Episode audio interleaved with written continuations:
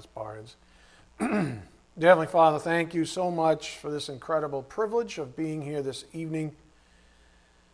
Thank you for providing us with truth, Father. We know that it's the truth that sets us free after all. Thank you for doling out the difficult messages, Father, the ones that strike home, the ones that rattle our cages, Father, the ones that make all the difference. Thank you for never allowing us to settle for anything less than truth. Father, we pray for those in the congregation that are unable to be with us this evening due to illness or otherwise. We want them to know that we're with them in spirit, and we pray that you return them to the flock. Uh, as soon as possible, your will be done, of course. We pray for those in the world that are still lost without hope, Father, that they be humbled and receive saving faith, Father, before it's too late. We are most grateful and thankful, of course, for the work your Son did and accomplished on the cross 2,000 years ago, Father. We do just ask your blessings on this evening's message. May it be edifying for our souls. We ask this in Jesus Christ's precious name. By the power of the Spirit, we do pray. Amen. Again, part 20. Um, just fantastic um, series this has been, uh, and so very timely. I think that's the word uh, that's the thought that I have as I'm standing here before you in humility. I don't know. I would have not have guessed that we would have been on part 20 after three and a half verses in Proverbs 17. I can tell you where my head was at when I went to Proverbs 17. It wasn't anywhere. Scout's honor, honest to goodness. I came across it and he said, you need, to, you need to stop here and spend some time. I said, Okay. No idea it's going to be 20 messages and not even close to getting through. So we'll see what happens, but I love when he does this because it really does prove to us that um, the Bible is one supernaturally inspired book. You can go anywhere from anywhere in it. And you'll still, regardless of the journey, no one's journey in the Bible is the same ever, but we all come out with the same truth the same principles, the same doctrines at the end of the day. Um, it's just proof that it's perfect and that it was uh, given to us as a grace gift from God Himself. Uh, we began um, on Sunday with this up here on the board, Philippians 2:12, uh, Part A, uh, in the Amplified Classic. Therefore, my dear ones, as you have always obeyed my suggestions, so now not only with the enthusiasm you would show in my presence, but much more because I am absent. Part B up here on the board. Work out, cultivate, carry out to the goal, and full, fully complete your own salvation with reverence and awe and trembling. And that includes self distrust. Self distrust with serious caution, tenderness of conscience watchfulness against temptation, timidly shrinking from whatever might offend God and discredit the name of Christ. Phew. In verse 13 up here on the board, to close out the thought, Paul wrote, Not in your own strength, for it is God who is all the while effectually at work in you, energizing and creating in you the power and desire, even, love that, both to will and to work for his good pleasure and satisfaction and delight. Again, Sunday's message was very powerful. Um, and it was primarily focused, if you recall, on the concept of human power. This requires a lot of thought, folks. Human power. In brief, up here on the board, it typically manifests in mankind inventing solutions to problems that God has already accounted for and either solved directly, Philippians 4:19, or given us the means to cope with indirectly. 1 Corinthians 10 13.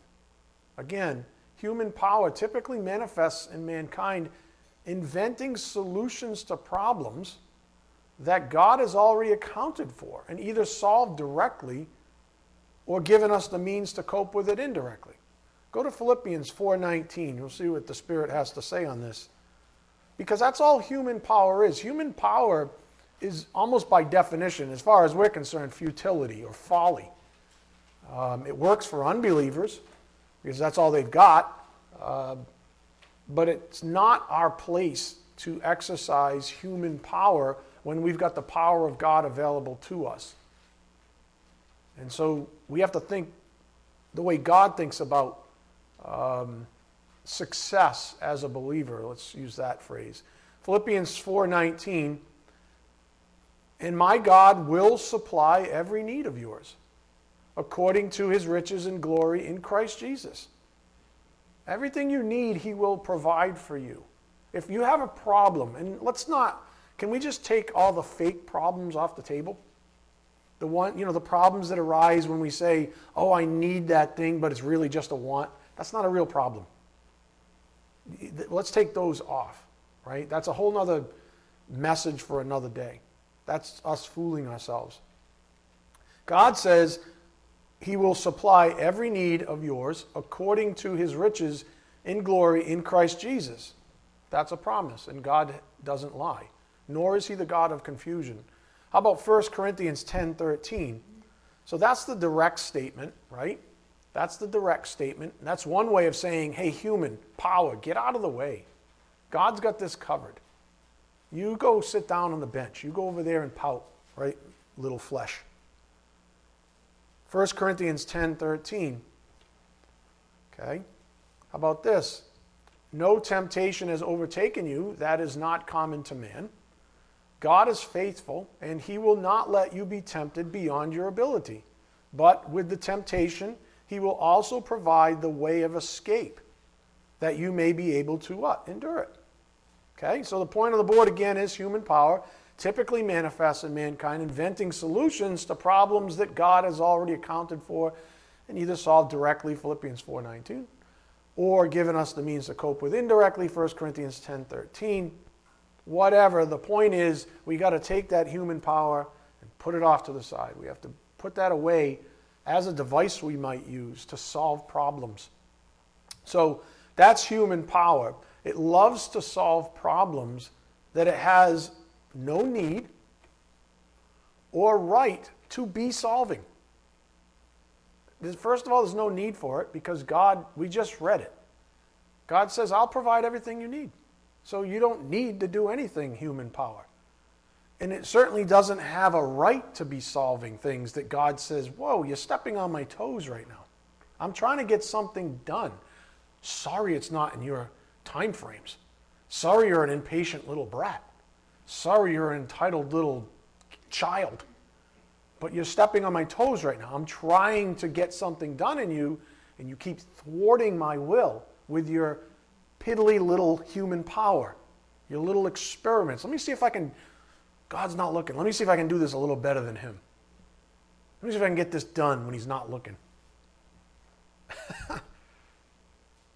the Spirit gave us believers a bit more to think about up here on the board on this topic of human power. It is the fingerprint of sinful man. It really is. Believers are called to depend on God's grace. I screwed that up again. Look at Allah something. You can fill in whatever you want, I guess. Allah, however, sinful man, unbelievers, and sinning believers depends on his own strength to solve problems. The funny thing is, and this came out on Sunday, for the sake of perspective, right? Just to like give things scale. Like, we'll concede that the Lord God created the heavens and the earth um, that he's all powerful, he's omniscient, he's all knowing, uh, that Jesus Christ controls history, that salvation, that he does miracles, including the miracle of salvation, making us new creatures, reborn. We'll, we'll concede all that. these are truly awe-inspiring acts of the holy God of the universe, and yet we still manage to insult him with our little human power experiments. Solomon exhausted himself with his own experiments and concluded up here on the board at the end of the book of Ecclesiastes. Ecclesiastes 12, 13 to 14 reads, The end of the matter, all has been heard. Fear God and keep his commandments. In other words, he's almost like saying, Listen, I wouldn't recommend this, but he's almost like saying, Listen, if you want the cliff notes, if you're too lazy to read my book, because it's a massive, you know, 12 chapters, um, just do this. Fear God and keep his commandments. And you'll be good. Been there, done that. Had the world, you know, the, by the oyster, you know, uh, is that it? Found an oyster in a shell. Had the world by the horns, Scott. Stop encouraging evil thought, sinner. Fear God and keep his commandments. That's like the cliff notes. You get it? That's like the cliff notes. I mean, it's like the, the wisest man of his time who had it all, who did it all. Said at the end of it, oh, listen, at the, let's cut to the chase. Fear God, keep his commandments. It'll save you a lot of trouble. For this is the whole duty of man. For God will bring every deed into judgment with every secret thing, whether good or evil. So keeping his commandments includes, you know, minding your own business and letting God mind his. That's how he keeps us in check, right? He says, Here's my commandments. You stay on this road. Don't you worry about what I'm doing. You can't even fathom it. You just keep my commandments. You fear me. You trust me. You have faith in me. Um, mind your own business, okay? Stop trying to solve my problems. I don't. On that topic came the, the idea of meddling. Um, that we shouldn't be meddlers or tricksters or lawyers who try to justify meddling. Uh, in fact, to lawyer, you know, when you open up your Bible and you're looking, you're looking for that loophole. You, you know what I'm getting at? You're not looking. There's two ways to read the Bible. Here's what I've learned. You ready? Chapter 12 of Pastor Ed's book. I'm kidding. Nobody thought. Did anybody get that? No. You can read the Bible for truth I'm going to say there's an awful lot here, right? Or you can read the Bible to try to slip between the truth. Like you're instead of looking at the, um, I might be dating myself. Instead of looking at, you know, when you remember the old Kodak days with the yellow folder. You open it up and you go, "Wow, that's a great picture." You'd be the one looking for the negative, for the photo negative, right? You're the person who's lawyering, who's looking for the gaps between the truth so that you can justify being or doing or thinking a certain way. That's the wrong way to approach Holy Scripture. You go to Holy Scripture for the purity of it, for the love of it, to say, I want the truth because it's the truth that sets me free. Now, if you spend all your time trying to find loopholes between what's stated as truth in the Bible, you're miserable. You're miserable. And a lot of people do that. And it's really just a, a, a show of a lack of trust in God's divine providence for you. Everything you need to know about your life is in the Bible. Honestly, it's clearly stated what He wants for you, what He's got in store for you, what's in front of you, even as a believer. Magnificent truths in the Bible. Why are you spending any time trying to slip between the cracks? We call that up here on the board a little thing called faith. A little thing called faith. And we do a lot of things that reveal a lack of faith. Um, read this week's blog, which is titled, What is This Freedom You Speak of? Read it, please. Make sure you do. It's extra long, but just read it. And you'll be contemplating what some folks are doing in response to COVID 19 that reveals a real lack of faith. That's why I wrote it. There's a whole lot of faith issues going around right now. Um, People are having their faith tested. Um, and it's revealing that in some ways, it's not a blanket statement, but there are a lot of people who lack faith in God's providence and God's ability to protect them. There's always a boogeyman, right? Some conspiracy, some monster chasing after them, and it's just a waste of time. Here's a perfect example that DJ brought up in our leadership meeting this past Sunday up here on the board. Robin Hood's the guy who supposedly, or is he's supposedly a hero, right, in folklore, um, because he robs from the rich and gives to the poor. And um, the Bible calls that stealing. I mean, one of the Ten Commandments is thou shalt not steal, right? Last time I checked. So I'm just saying, Robin. The conclusion Robin Hood is a thief. And because he's a thief, he's a lawbreaker.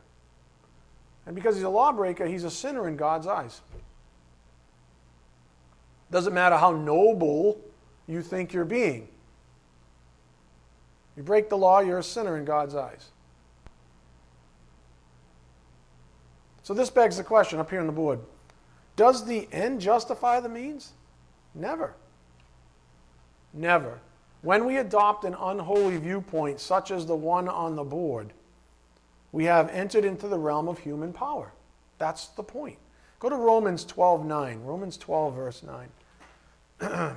when we enter or adopt the unholy viewpoint that the ends justifies the means, you know, we've entered into the realm of human power because we've sidestepped what God had planned for us, right? He says, I'll take care of it. I don't need your solutions. I will take care of it. You either believe me or you don't. You focus on this. You focus on what's in the Bible. What does the Bible say? Look, Romans 12 9. Let love be genuine. Hold that thought, right? The exercise of human power is not love. But yet the Bible says, let love be genuine. But the exercise of human power is not love. In fact, it's evil. That's why the very next sentence says what? Abhor what is evil. That's the contrast. Let love be genuine. Abhor what is evil. Hold fast to what is good. Love one another with brotherly affection. Outdo one another in showing honor. Do not be slothful in zeal. Be fervent in spirit. Serve the Lord. Rejoice in hope. Be patient. Ooh, there's that P word, right? Nobody likes the P word. Be patient in tribulation. Be constant in prayer. Either you believe God's got everything under control or you don't. And if you lack faith, you begin inventing solutions. That's, the, that's what the Spirit's been developing here. If you lack faith, you begin inventing solutions. That's the point. I don't believe that God's got everything under control. I'm going to take it on myself instead of being patient and waiting this thing out and persevering and bringing glory to God and, and, and passing my testing so that I'm stronger the next time a test comes around. That sound familiar, folks? All of that is part of the, the, the plan that God has for you. How are you going to how are you to strength train if every time you know you go and vent? I mean, if you go, going to sound stupid, but if you go to the gym and you know the objective is to bench press 300 pounds, right? And you just lay down on the bench and you pay two giant dudes five bucks each to lift it up while you got your hands on it. Uh, you miss, that's a human solution, right? You said, "Oh, I'll get it. I'll, it'll lift off my chest, but I'm going to pay these bozos to do it."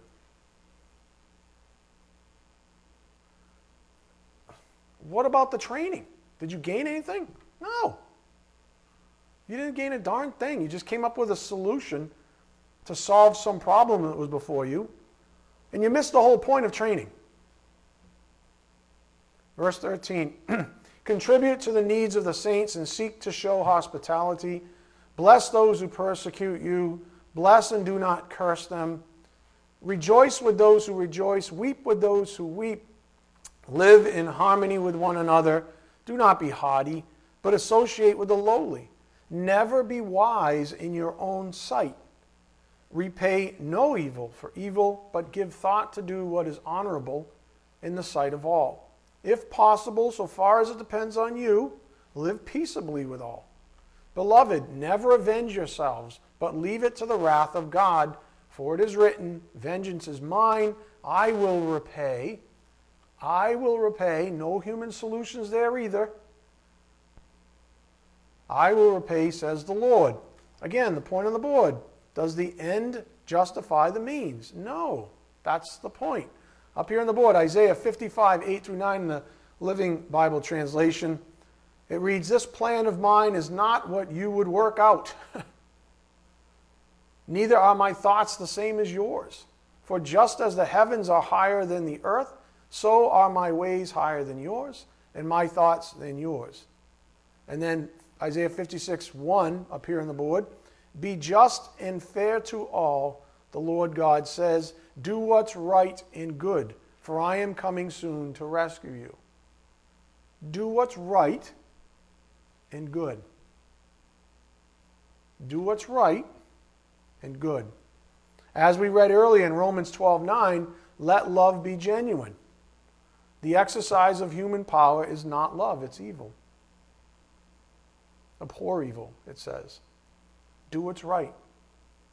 Let love be genuine.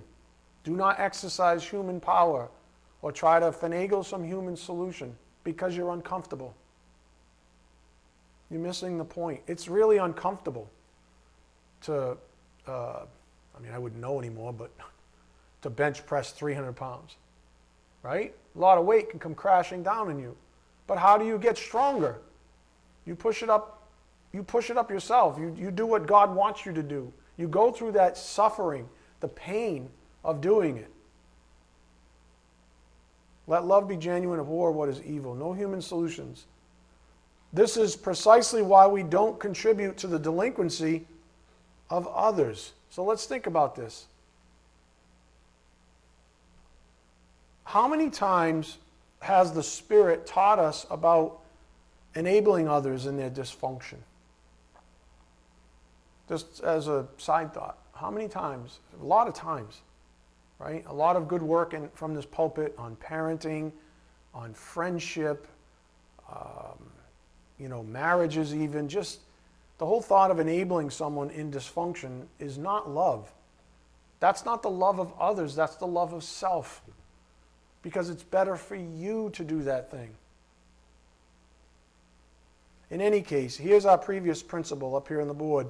Human power, it typically manifests in mankind inventing solutions to problems that God has already accounted for and either solved directly or given us the means to cope with indirectly.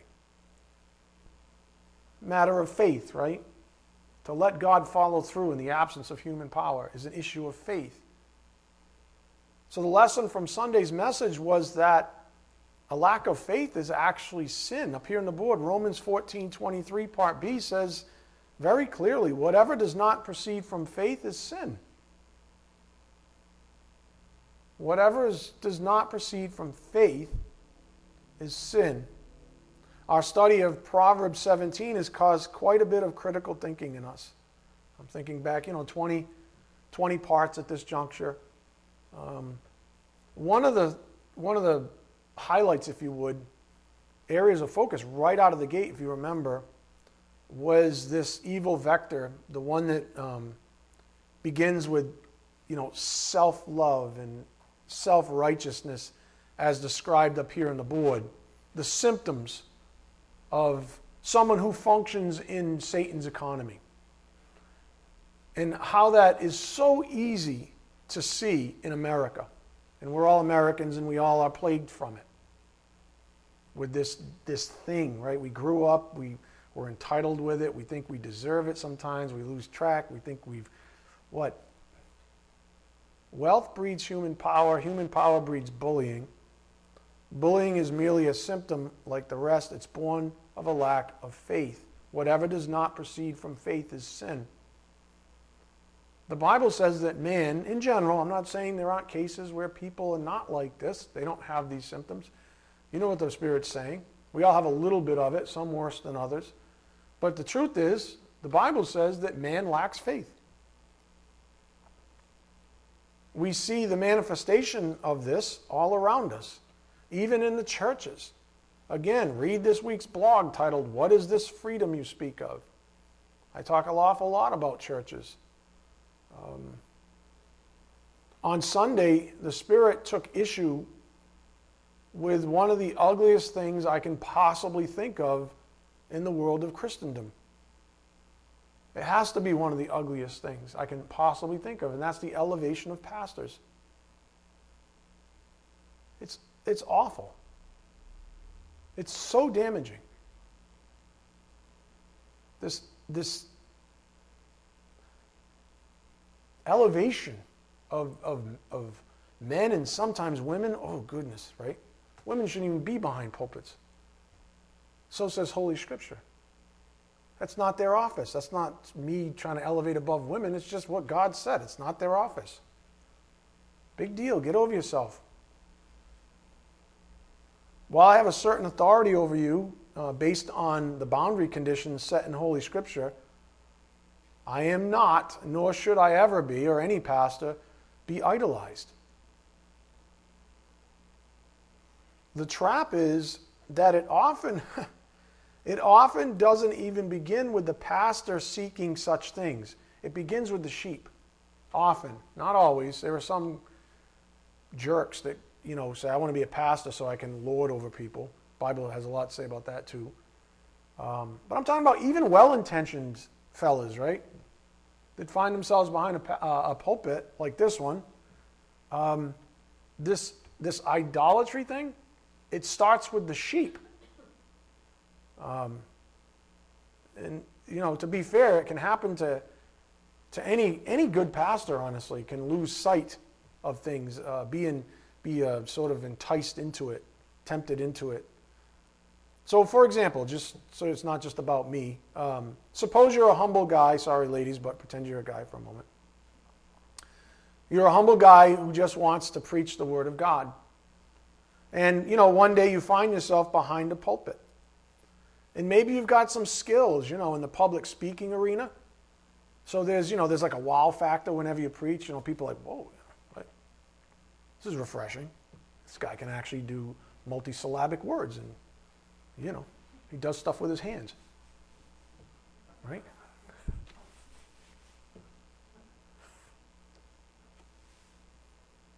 What happens when the sheep, so you're some well intentioned guy, what happens when the sheep begin making you an idol? Maybe they're always pouring themselves all over you after you know you finish a message. Right? I remember that used to happen 10 years ago. People, ah, oh, that was such a great pa- thanks, Pastor, such a great message. Not anymore. People like, oh.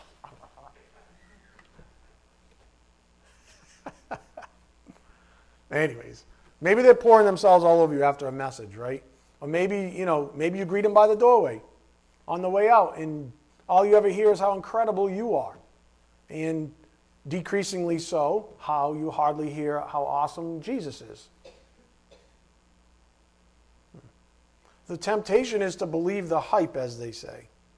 And next thing you know, you're catering to the sheep instead of Christ.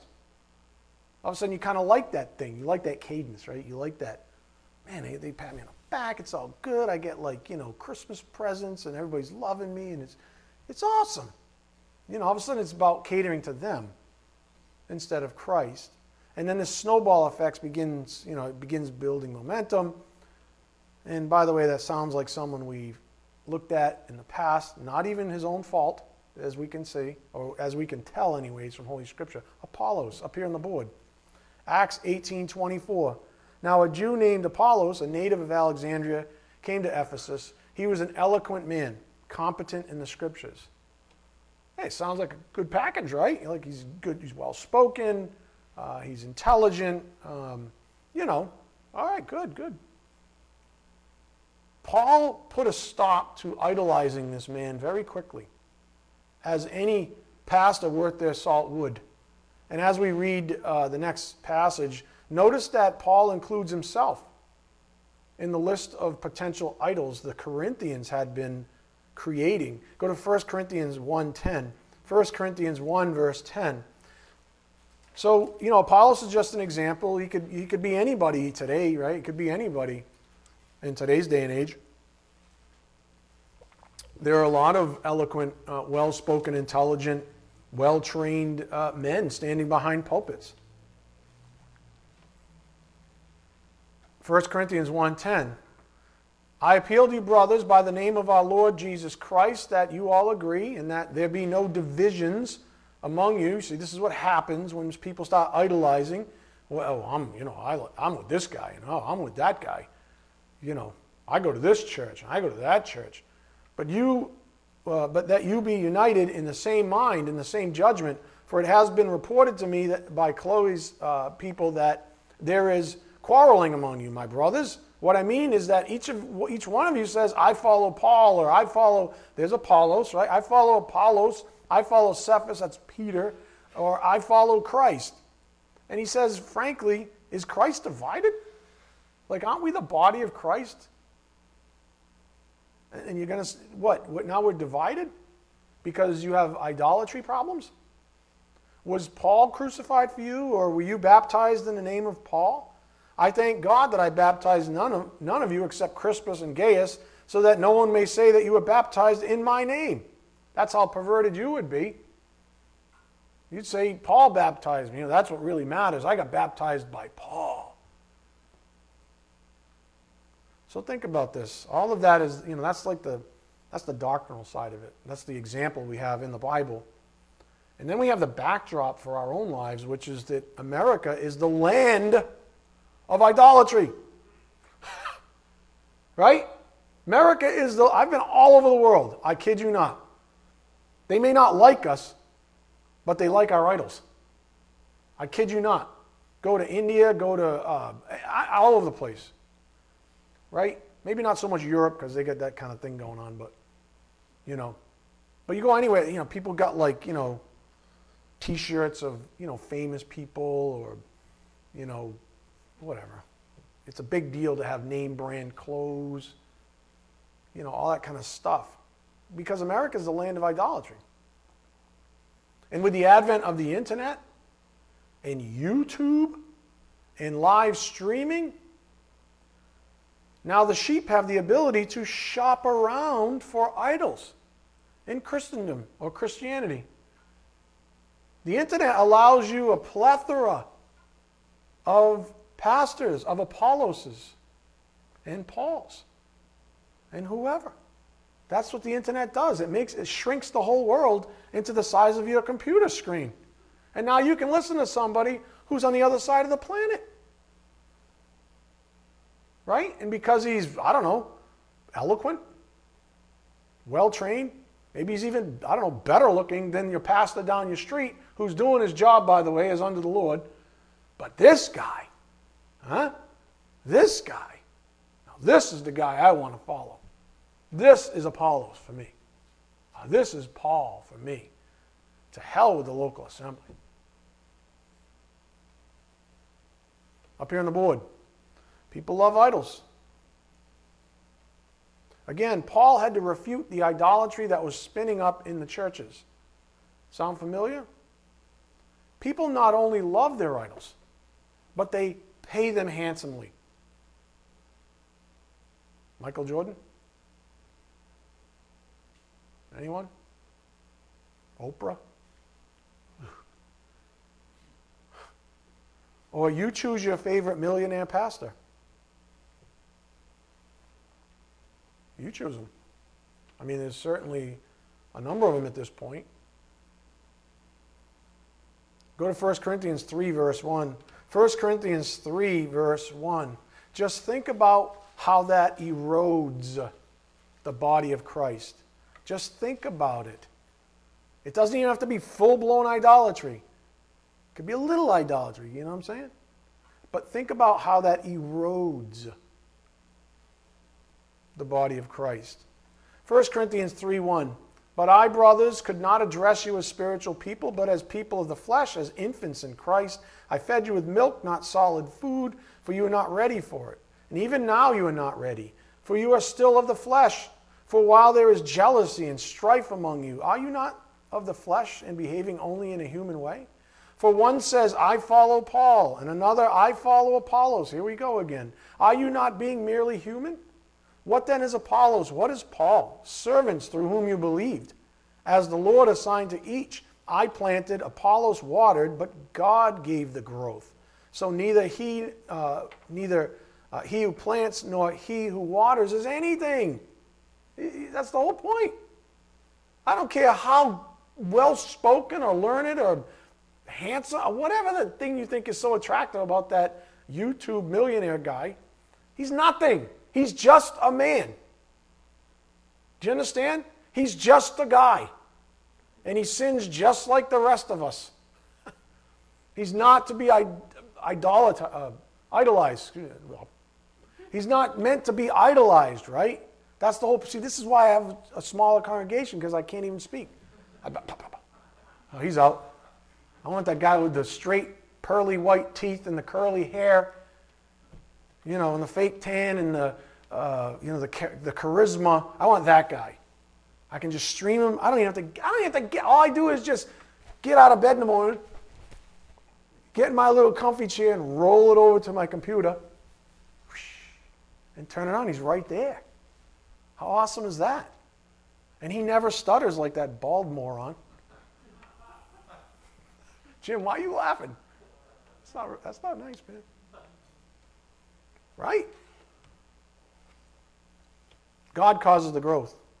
Don't ever be fooled into thinking that somehow churches are exempt from being affected by this kind of sin. We have a perfect illustration of the intrusiveness of sin with something so simple like the ACs. We've already had two of them, right? Three? Three stolen. What? Oh, and they stole our lights one time too, off our sign. They plucked them right off our front lawn. What's wrong with people? Isn't there anything holy? No, doesn't matter. Three ACs, lights. And, you know, I guess some of us thought because we are a church, we were, you know, exempt. Uh, the evil can't affect us. Satan and the kingdom of darkness have no scruples. And even more injurious than stealing air conditioners are the spiritual attacks on the churches. Um, many of these attacks originate with sin from within, even from within the churches. All it takes is an idolatrous sheep or a flock of them to single out a weak pastor and boom, you got yourself an idol. And as grotesque as that sounds, where an idol is standing behind a pulpit, it happens a lot. And it reminds me of the tribulation when the Antichrist and the false prophet set themselves up as idols. Think about how grotesque that is. And we have pastors doing it right now. It's disgusting. Last Thursday, we took, or we looked at the fall of Satan in Ezekiel 28 and Isaiah 14. And if we follow the career of Satan, we see the same general pattern that pastors and even others fall into. Um, it begins with a corrupt heart. Up here on the board, Ezekiel 28, verse 5. By your great wisdom and your trade, uh, you have increased your wealth, and your heart has become proud in your wealth, and so on and so forth. Isaiah 14 14 up here on the board. I will ascend above the heights of the clouds. I will make myself like the Most High. That's the pattern in a nutshell. Pride before the fall. Wealth and power hunger, the symptoms. Up here on the board. The danger of wealth. Wealth is the breeding ground for arrogance that naturally evolves into a power hunger. A corrupt heart precedes both forms of evil. The heart sets the vector luck and determination achieve the goal. Now, here's the thing about wealth and pulpits, though. Um, there's nowhere in Holy Scripture that either depicts it in a holy sense. If someone happened to be wealthy and they happened to be a shepherd as well, they didn't, they didn't make their money off of the sheep. They didn't make their money off of peddling the Word of God. And it's certainly not encouraged. In fact, what we do have is Holy Scripture that stands opposed to that thing. Go to 2 Corinthians 2.17. 2 Corinthians 2, verse 17. What we do have is Holy Scripture that stands opposed to that, opposed to selling the Word of God, peddling it for profit. Do we take donations here? Yeah. But that's it. That's between you and the Lord. I'm certainly not going to sell you these messages. That's beyond grotesque. 2 Corinthians 2:17 For we are not like so many peddlers and I gave you the Greek, right? Kapeleuo. Uh, it's retailers to hawk, to trade in, to deal in for purposes of gain from Strong's perspective. That's what we are not like, those people who trade, uh, to deal in the purpose of great, to, to retail. I hate saying that word, to retail in the Word of God. But as mere, oh, excuse me, as men of sincerity, as commissioned by God in the sight of God, we speak in Christ. Are we beginning to commend ourselves again? Or do we need, he's being facetious, or do we need, as some do, letters of recommendations to you or from you? You yourselves are a letter of recommendation written on our hearts to be known and read by all. In other words, you know what? A real pastor says, You're my treasure. That's how I feel. You're my treasure. If I look out there and I see you guys growing and, you know, whatever, that's, that's, my, that's my reward. I mean, if you want to give me a thousand bucks, I'm kidding. Why is, well, you guys are stiffs tonight. Only Jim. And Jim laughs at me, not with me. Right? I'm just saying, you know what I'm saying, right? I don't want your money. Like, you know what I'm saying?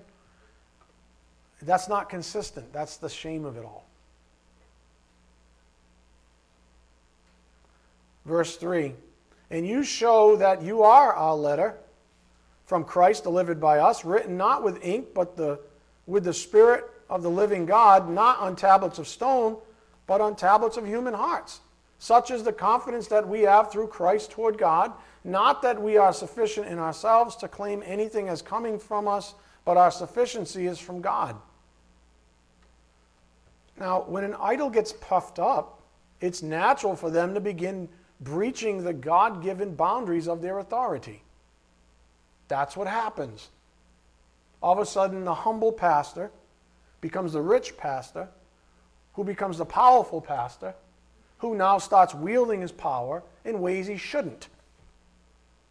That's the natural progression. That's the downfall. See, while the flesh is being elevated, he's actually being uh, ruined, if you would.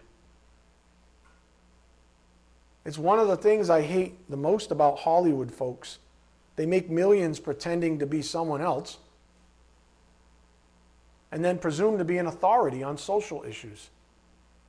And many of these folks are the same ones who can't even keep the tiny social fabric within their own homes together. You're going you're gonna give me advice, mister.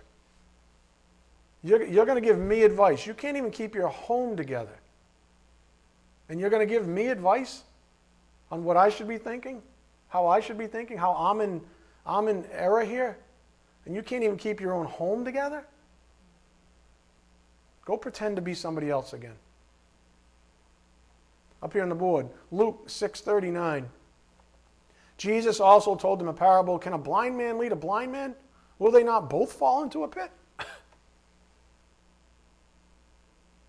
when an idol gets big-headed, they begin to do something the Bible prohibits. Go to 1 Peter 4:15. 1 Peter 4 verse 15. They begin to do something the Bible prohibits. 1 Peter 4:15.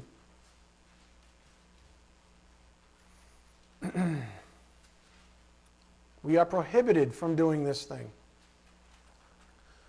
1 Peter 4:15. But let none of you suffer as a murderer or a thief or an evildoer or a meddler. Up here on the board, meddler. Jim, I want you to come up here and read that for the group. Just kidding. means one who meddles in things alien to his calling or in matters belonging to others. Factious. That's what a meddler is. They're not doing anything good, they're actually causing divisions. They're stepping outside of their appropriateness and they're starting to become a problem even in the church. For example, if this meddler is a pastor who has overstepped his position by becoming an idol, being rich and powerful, all of a sudden they begin dabbling in politics, social commentary, or the law, even.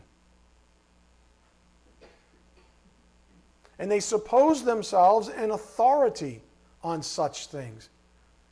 Now, there is nowhere in Holy Scripture that says, because I have authority in a church as a pastor, that I have authority in the law. Do you understand what I'm getting at? Or that, that I should be telling my government officials what they need to be doing. Because I'm a holy pastor, you see. Up here on the board. Wealth breeds arrogance. Have you ever noticed the connection between wealth and the assumption of power? Why is it that once a person or group of people obtains wealth, they self assign themselves as authoritative? How does that happen? All of a sudden they become authoritative on everything. Everybody should listen to me for everything, right? I mean, no one ever questions me anymore. I guess they'll just listen to whatever I say. So I'm just going to start saying whatever I want and expect obedience to me and my newfound power. So, what say you of the situation with the rich, powerful pastor? I'm talking about the one who gets there the wrong way, etc., etc. What say you? Some of you might say, oh, but you know, this pastor has affected so many lives over the years with his massive ministry. That's what some will say. Oh, but look at all the lives this man has changed. Look at all the lives that he's affecting. My response is very simple. You ready? It requires everything I've taught so far up until this point in this message. You ready? Are you saying that God couldn't do much more righteously?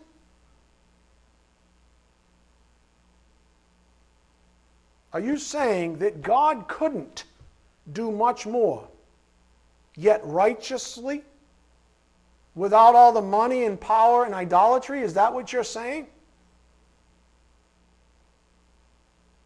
That the human solution is what matters. That's what you're saying up here on the board. Does the end justify the means? Hell no! How about that? Loud enough for you? You have no idea how pissed off I am at this crap they're calling Christianity now. It's a business. It's almost a trillion dollars. Remember religion? Three quarters of a trillion dollars on religion. It's a massive business. It's disgusting. It's despicable. And some of the most well known pastors are reaping millions from it. Do you get it yet? Oh, but they have huge ministries and they've affected so many people. Are you saying that God couldn't do it righteously? That God somehow needed evil? He needed that? He needed them to become that idol? That's what you're saying? That's why you lap it up? You tell me what the Bible says. Either God's omnipotent, all powerful, or He's not. Either you have faith or you don't. When you put your faith in a man made idol, like an errant pastor, or a church, or a denomination, or whatever, you're basically saying, God, I don't trust you. I don't think you would have affected all those people without this evil ministry.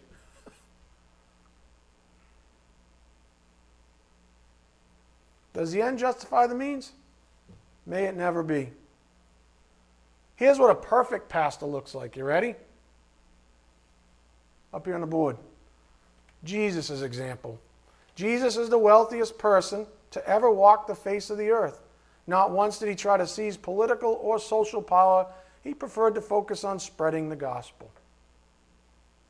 He wasn't, listen, and when I say the wealthiest, I'm not talking about, he didn't make money off of people. He was a carpenter, right? He was a carpenter. Paul was a tent maker, etc. He wasn't intent on making money off of people. He didn't take advantage of his situation. He had wealth where it mattered. Right? Enough said on pastors? I hope so. Almost lost my voice screaming. As we closed with on Sunday, pulpits aren't the only place where idolatry and the ensuing wealth and power, you know, that's not the only place where those things can corrupt a good thing. Up here on the board, I asked you to think about this uh, on Sunday. What symptoms of corruption due to wealth and power have you seen in the following? Politicians, uh, religious leaders, pastors, priests, etc., business leaders, family dynasties, kings, queens, etc., Hollywood actors, and you. And you. So let's go back to where we started this evening, up here on the board. Human power. It typically manifests in mankind inventing solutions to problems that God has already accounted for and either solved directly or given us the means to cope with indirectly. As the spirits taught us, the exertion of human power is indicative of a lack of faith. The exertion of human power is indicative of a lack of human a lack of faith. It seems the Spirit's favorite topic for we Americans is our entitlement issues with wealth. Maybe that's why. We're only, what, two and a half verses away from that first one, which is where he launched into the whole wealth issue, if you remember, at the start of this series. We haven't gotten very far. We're still kind of tethered to this thing, probably because, as many of you have told me over the last few weeks, we're just awful. We're like totally entitled. We, we, we really believe, somewhere along the line, we were convinced that, um, that these luxuries that we've always had, that they're ours to keep. Like they're, they're like ours. Um, and when, you know, someone or something threatens to take any of these things away from us, God forbid. God forbid, right? What are we afraid of?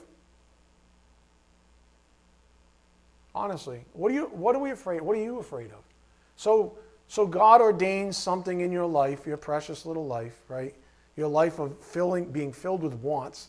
Nobody in here has got as far as I know, except maybe here and there because of, you know, circumstances or logistics, needs that aren't going fulfilled. Everybody's got all these wants. What are you afraid of? You're going to not have your wants anymore?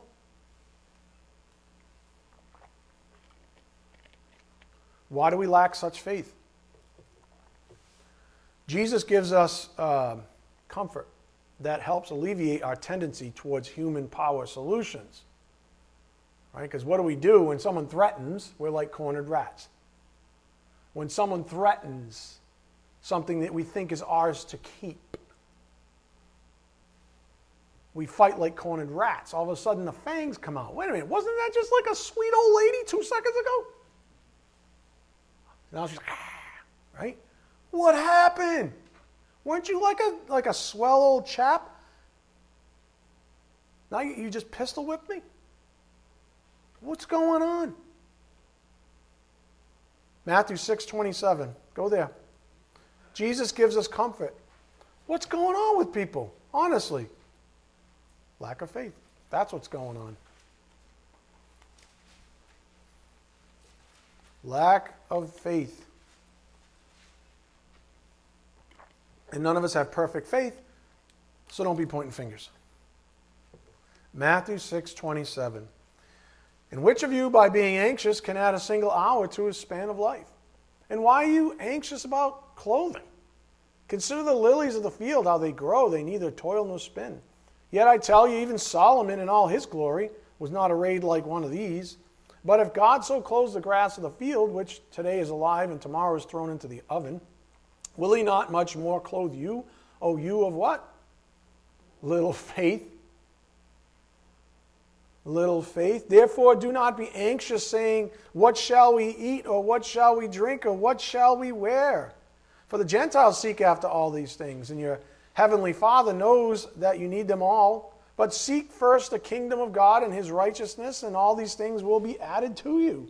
Therefore, do not be anxious about tomorrow, for tomorrow will be anxious for itself.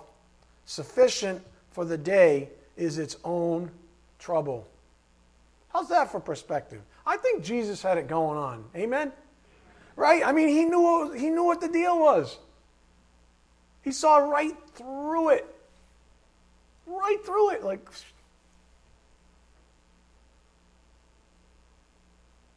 do not be anxious about tomorrow, for tomorrow will be anxious for itself. Sufficient for the day is its own trouble. Do me a favor. I'm out next week. Everybody's like, yay right? We get the nice, the nice guy behind the pulpit. He's so nice. He's got the radio voice, you know. I know, I know the chatter. And he stands by the door. Oh, good to see you. Good to see you. His leg goes up. Good to see you. Got security cameras installed. Look, look at him. ridiculous, Scott. You're out of control. Just kidding do me a favor. I'm seriously out next week. Um, up here on the board. Read this blog and give it some serious thought, please, for your own good. Please. The last couple of messages in this blog um, is a lot to chew on.